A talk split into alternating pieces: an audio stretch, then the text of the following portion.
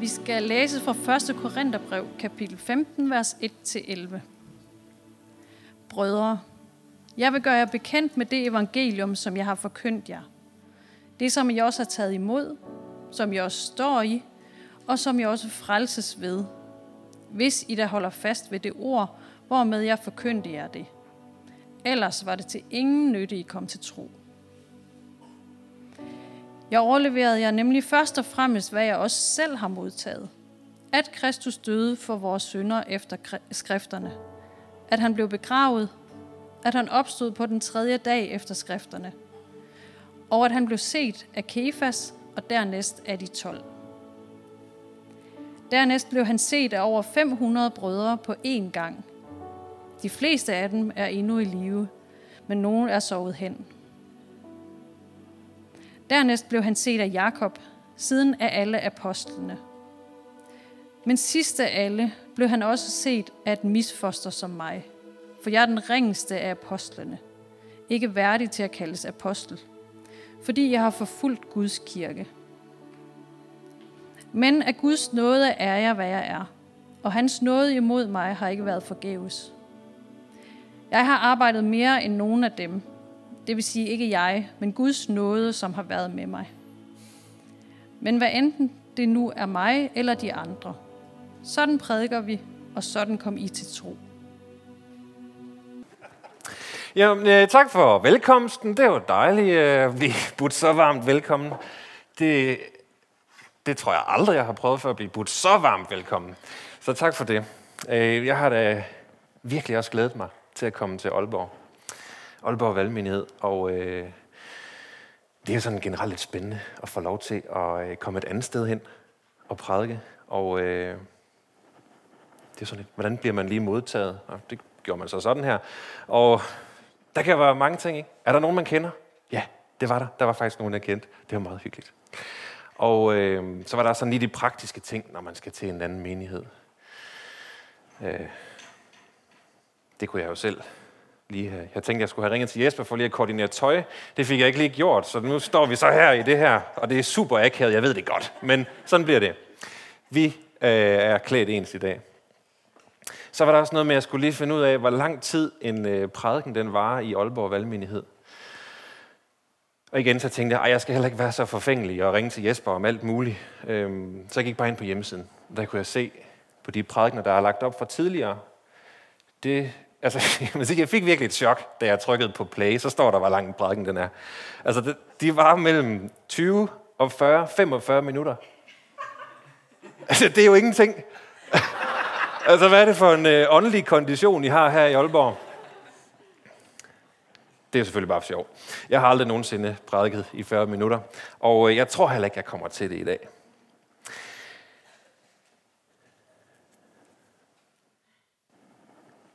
Men hvad angår kondition, jeg bliver nok nødt til lige at tage den der fodbold op igen, så Jesper. Er det ikke noget med, at OB ligger i øh, nedrykningsplayoff? Ah. Men det er også nemt at sige, når man kommer fra en by, der spiller i første division, og lige har fået bank af Vejle i dag. Så øh, ja, det var et selvmål, kan man sige.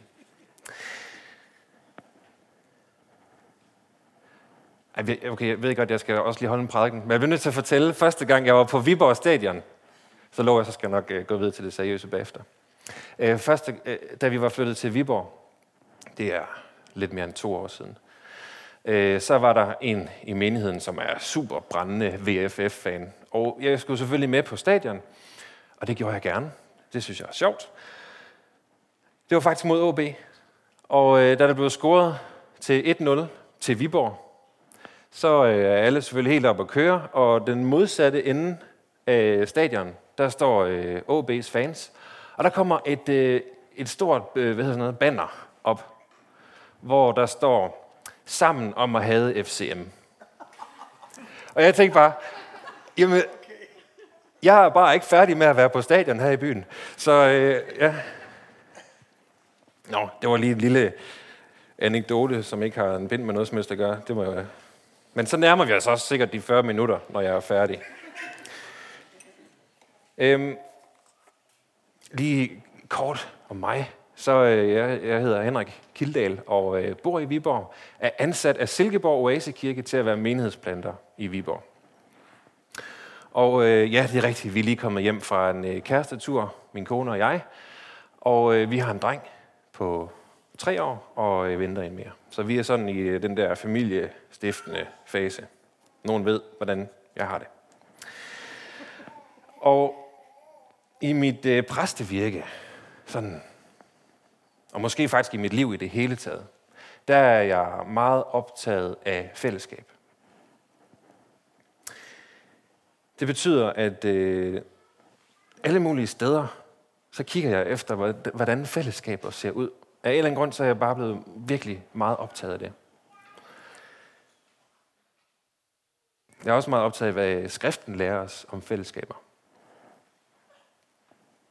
Og øh, det er jeg, fordi for mig at se, der er fællesskab det absolut vigtigste, vigtigste redskab, som vi har fået til at sprede evangeliet og til at vandre med Gud og til alt det andet, kristenlivet vil med os. Så når jeg kommer her for eksempel, så suger jeg til mig af den måde, som I har fællesskab på her. Når jeg ser øh, Herrens veje, er der nogen af jer, der ser det, så er der en eller anden grund, så er det også noget af det, som jeg fokuserer på. Jeg tænkte på sidste afsnit, hvor øh, den her søn, Christian, han er, øh, han er, han er langt ude, kan man sige. Han er ude og vandre i bjergene. Og øh, så på et tidspunkt, så møder han en munk, og han vender tilbage til den her munk, selvom han egentlig har sagt, øh, smut med alt, hvad du har. Og så går Christian væk. Men han vender tilbage, fordi der er et eller andet her. Der er noget omkring det fællesskab, der er noget omkring den relation, han får til den munk, som bare drager ham helt vildt stærkt. Så det optager mig virkelig meget, det her med fællesskab. Og Gud har lagt et særligt øh, kald i mig for fem, seks år siden måske, hvor øhm, et kald, der var knyttet til et vers fra Esajas, om at løse ondskabens lænker, om at springe åts bånd og sætte de undertrykte i frihed bryde hvert et å. Siden det kald, det blev givet til mig, der har jeg virkelig brudt mit hoved med, hvordan.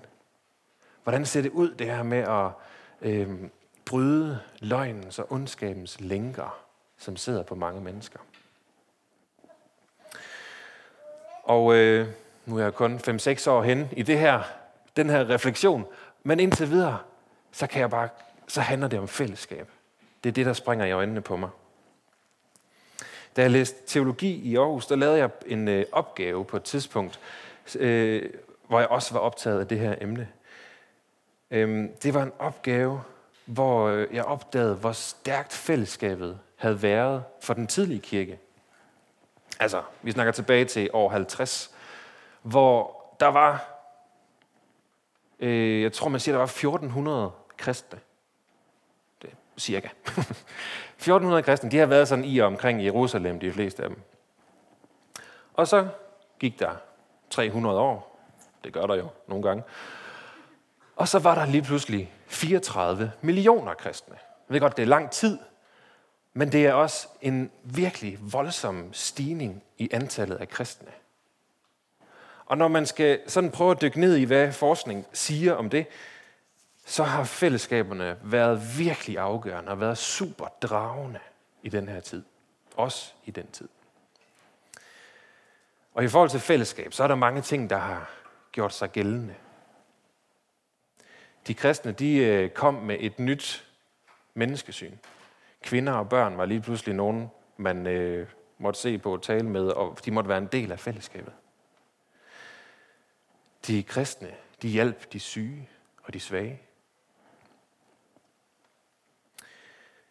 Man ved, at kriminaliteten den faldt voldsomt i øh, de store byers øh, midte, hvor der ellers var meget kriminalitet, og folk de røvede og stjal. Men i og med, at man havde fællesskab med hinanden, de kristne de tilbød fællesskab, og så kender man jo hinanden, og man går ikke og stjæler fra dem, man egentlig kender godt. Så der har været så mange faktorer, der har gjort sig gældende, og det kristne fællesskab der gennemsyrer øh, det store samfundsfællesskab. Og netop det her med menneskesyn. Jeg synes, det bliver, eller det er i hvert fald for mig, noget af det, der springer i øjnene, når jeg læser her fra kapitel 15 i Korintherbrevet. For han indleder sådan lidt et nyt emne her. Paulus, han starter med at sige i vers 1, brødre. Og det er faktisk ikke super normalt. Eller det var ikke normalt at bare titulere med brødre. Paulus han taler med en hengivenhed og en inderlighed og en kærlighed, som er formet af Kristi kærlighed.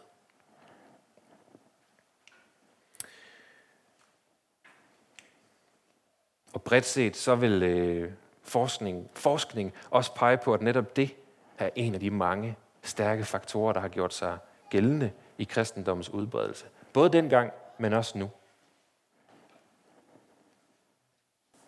Fællesskabet. Så Paulus han indleder med brødre. Og hvad er det lige for et anlæggende, han så har med sine brødre? Jo, han vil minde dem om noget, som de faktisk allerede ved. Han vil nemlig, han vil nemlig give dem en, en lille undervisning. Og han er, nødt til at, han er nødt til at fortælle dem noget, som de godt ved, men som de til synlandet har glemt.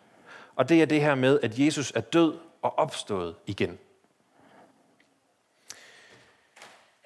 Paulus, han fortæller dem lige, han tager lige den her op, den her teologi omkring øh, Jesu død, opstandelse, og så fortæller han lige, hvad der er op og ned. De skal ikke gå og sige, at dødes opstandelse ikke findes, når nu Kristus er opstået. Og det beder han dem om at huske, fordi det er vigtigt. Det er så vigtigt, det er så altafgørende, det er så kerneevangelisk faktisk. Og det er det budskab, der også indrammer hele første Korintherbrev. Sådan det kerne evangeliske, at Jesus er død for os. Jeg ved ikke, om I kan huske så langt tilbage til den første prædiken, og den, det første kapitel. Jeg ved ikke, om det var første kapitel, du prædikede over Jesper. Men indledningen er også det her med det kerne evangeliske. Jesu død og opstandelse for vores skyld.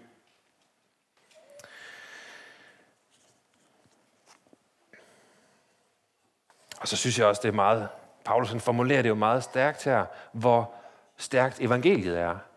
At det, det gælder selv ham, som er et misfoster, kalder han sig selv. Han har forfulgt Guds kirke. Han har været en terrorist af værste skuffe, som har ville øh, jage de kristne på livet. Selv han kan Guds nåde rumme.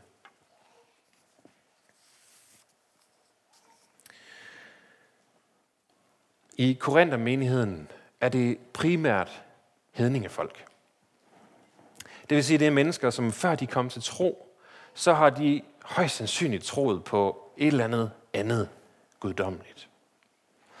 Så de har faktisk ikke haft sådan helt vildt svært ved det her med, at der kom nogle kristne og sagde, at det, øh, der er en Gud. Gud fandtes, Gud blev menneske, Gud er død for jer. Men når det så kommer til et dødt menneskes opstandelse, så er det lidt som om, så stopper lejen igen for korinterne, korintermenigheden her.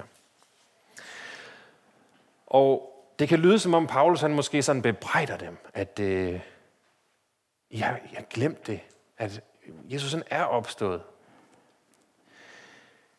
Det tror jeg egentlig ikke, han gør.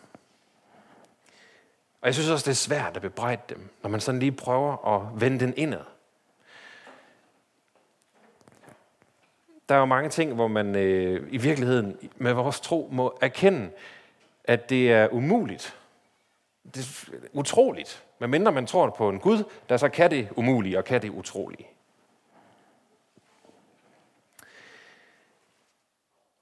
Jesus han øh, kunne helbrede sygdomme. Jesus han kunne øh, tale til en sø, og så stoppede den med at lave bølger det var ikke lige noget, jeg sådan kunne finde på at bevæge mig ud i. Vi har et par søer i Viborg, og jeg, altså, I kommer ikke til at se mig stå dernede og tale til søerne.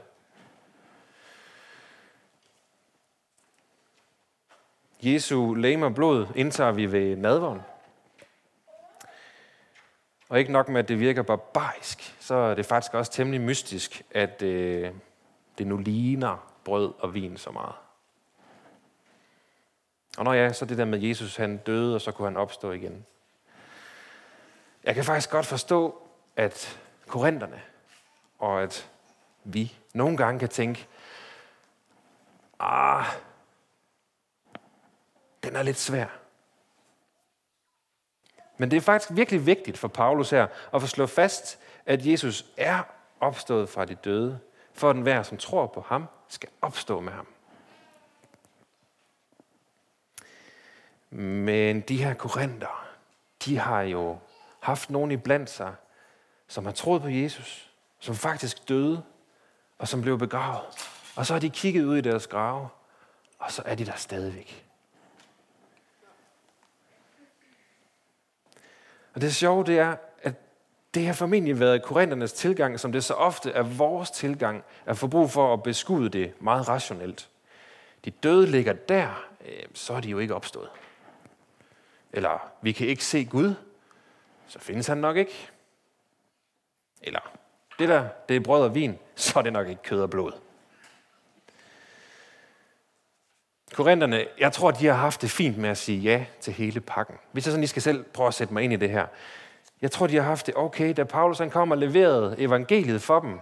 Så tror han, de har sagt, ja, ja da, vi skal tro på Jesus. Det skal vi. Vi tager hele pakken. Nå, ja, kunne han gå på vandet? Fedt. Nå, lavede han vand til vin? Jamen, det er da også lækkert. Okay, opstået for de døde? Nå ja, hvorfor ikke? Vi tager det hele med. Så blev det hverdag. Paulus, han var over alle bjerge. Og den der del med at døde skulle opstå.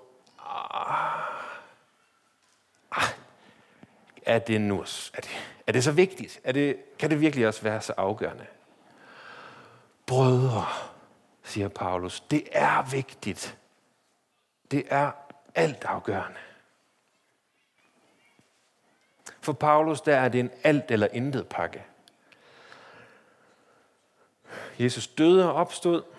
Det samme gør vi. Punktum. Man kan ikke udlade det ene eller det andet, for så er pakken indholdsløs, tom, udulig.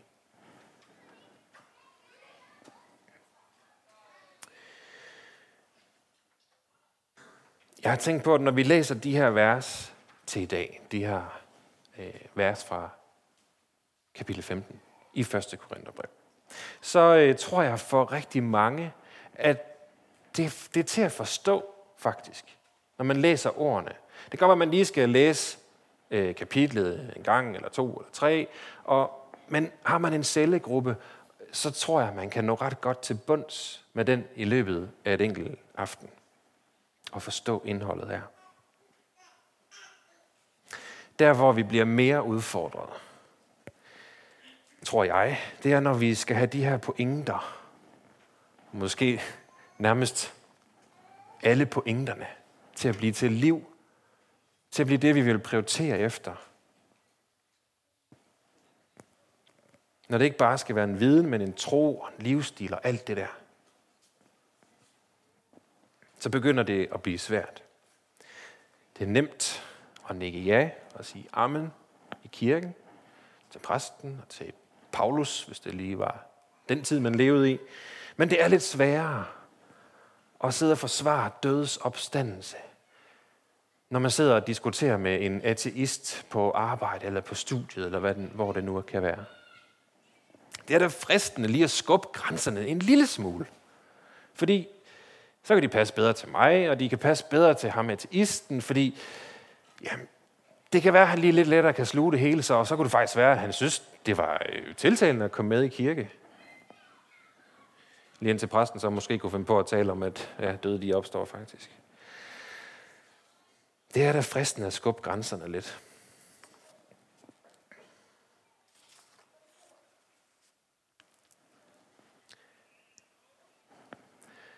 Paulus han henvender sig, fordi det her, det er vigtigt. Og en hel masse andet også. Det her er også vigtigt. Og Paulus han henvender sig, fordi det er vigtigt at have nogen til at fortælle sig om, hvad der er vigtigt. Den kan jeg godt lige sige igen. Paulus han henvender sig, fordi det er vigtigt at have nogen til at fortælle sig om, hvad der er vigtigt. Det er vigtigt at komme til, for eksempel til en gudstjeneste. For her kan man føle sig hjemme. Her kan man få lov at stille de spørgsmål og være den, man er. Det, jeg har set jeres øh, visionsvideo. Der mener jeg, at det bliver nævnt faktisk lige præcis. Øh, helt ærligt. Nu sagde jeg det her med fællesskaber, det optager mig. Da jeg så jeres visionsvideo, der, jeg kunne simpelthen ikke lade være med at sidde og græde. Det rørte mig virkelig. Parenthes slut. Det er vigtigt at have sådan et sted, sådan et fællesskab. Det er også vigtigt at have noget, en cellegruppe eller bibelkreds, eller hvad man nu kalder det. Et sted, hvor man kan komme til bunds i de her vigtige emner i livet. De ting, som også er svære. Det er vigtigt at have nogle måske endnu nære relationer, hvor det er mennesker, der kan fortælle dig sandheden om, hvem du er i Kristus, når du glemmer det. Fællesskaber er vigtigt på så mange måder. Og for mig at se, så ligger hele magien her i Paulus' åbning til det her kapitel, til den her, det her emne, han gerne vil tage op med korinterne. Brødre, jeg vil gøre jer bekendt med det evangelium. Det er sådan, han starter her. Han starter med at slå tonen an, deres relation, som er inderlig. De er brødre, og det han vil tale til dem, det vil han tale til dem i hengivenhed og i kærlighed. Han vil gøre dem bekendt med noget, som de allerede ved. Han skal altså til at formane nu i kærlighed. Han skal til at opmuntre dem til igen at stå fast på det, som er blevet givet til dem. Nemlig evangeliet. Og som Paulus siger, evangeliet, det er jo det, de står midt i. Det er det, der frelser dem. Det er det, som har forvandlet deres liv. Det er det, som de er begyndt at prioritere øh, alting efter.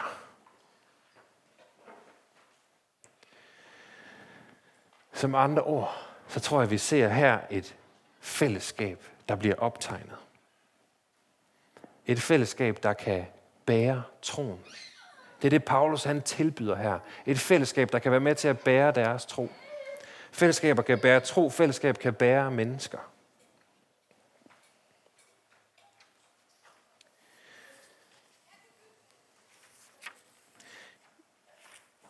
Jeg vil gerne fortælle en lille bitte historie om en lille pige. Jeg ved ikke, om historien er rigtig. Det er heller ikke så vigtigt. Pointen er superskøn. Den lille pige, sådan der, tænker jeg. Hvor gammel er man så? 6? 7. Øh, hun vågner en nat, fordi det tordner og buller udenfor. Og regnen pisker ind på ruden, og hun, bliver, hun vågner og bliver bange for det her. Så hun træder ud af sin seng, går ind til sin mor og far, og kravler op i deres seng. Faren han øh, vågner og tager den lille pige ind til sig. Faren trøster hende og siger, så så, min lille skat. Nu skal du ikke være bange mere. Husk på, at Gud han passer på os. Der er ikke noget at være bange for. Vi har alt, hvad vi skal bruge. Og så svarer pigen i al sin visdom. Det ved jeg også godt, far. Men lige nu havde jeg lige brug for en, der kunne tage mig i sin favn.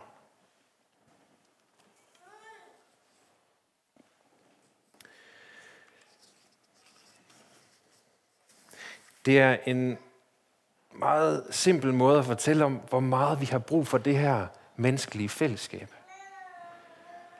For det er nemlig lige præcis der, Gud han bliver synlig og træder frem. Johannes han skriver i 1. Johannes brev, ingen har nogensinde set Gud. Men hvis vi elsker hinanden, hvis vi elsker hinanden, så forbliver Gud i os, og Guds kærlighed bliver fuldendt i os. Det vil sige, i pigens møde med farens omfavnelse, der var Gud til stede. I Paulus' kærlige formaning til korinterne, der er Gud til stede. i brødet og vinen, som vi skal dele under nadveren, i nadverfællesskabet, der er Gud til stede. I et kram, i et opmuntrende ord, der hvor vi har fællesskab, der kan vi se Gud.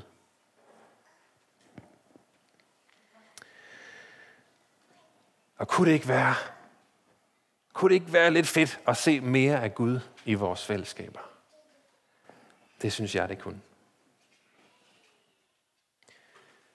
Jeg synes, det kunne være fantastisk, hvis vi kunne gøre ligesom Paulus og tale sandt om det, vi tror på i kærlighed til hinanden, når vi taler til hinanden. Så lad os se, og lad os elske hinanden, og lad os lytte til hinanden, så Gud han forbliver i os, og så hans kærlighed bliver fuldendt i os. Og vi derved også kan se endnu flere mennesker blive berørt af netop den kærlighed. En lille ting, som jeg er ved at runde af nu, og jeg tænker, en lille ting, som jeg øh, vil opmuntre til, at man kunne overveje i dag. Det var, har du nogen i dit liv, som kan fortælle dig om Jesus? Også selvom du godt ved en hel masse om Jesus. Men har du nogen i dit liv, som du kan tale med Jesus om? De ting, som er svære, de ting, hvor du nogle gange tænker, ah, de ting, som let falder dig ind at tvivle på. Har du nogen at bede sammen med?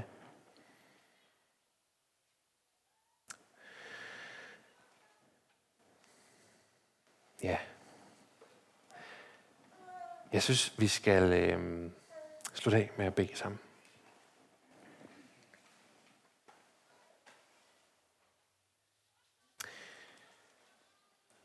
Jesus, jeg vil gerne bede for den her menighed. Tak for, at her er et fællesskab. Jesus, tak for evangeliet om dig, der døde og opstod igen. Tak for, at evangeliet ikke er en lov, vi skal overholde, men at evangeliet handler om at tage imod det liv, som du giver.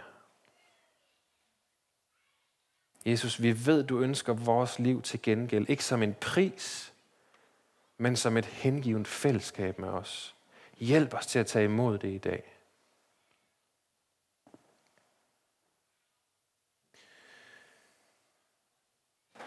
Jesus, jeg beder for fællesskabet her. Jeg beder om frimodighed til at vise hinanden hengivelse og respekt og kærlighed. Både når der skal formanes og når der skal opmundres. Jeg beder om frimodighed til at søge forsoning, når der er strid, til at søge fred, når der er ufred.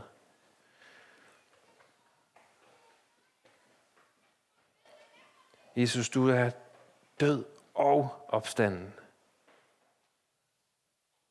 Du er stærkere end mørket og stærkere end døden. Hjælp os til at ture og tro på det. Ture og handle på det.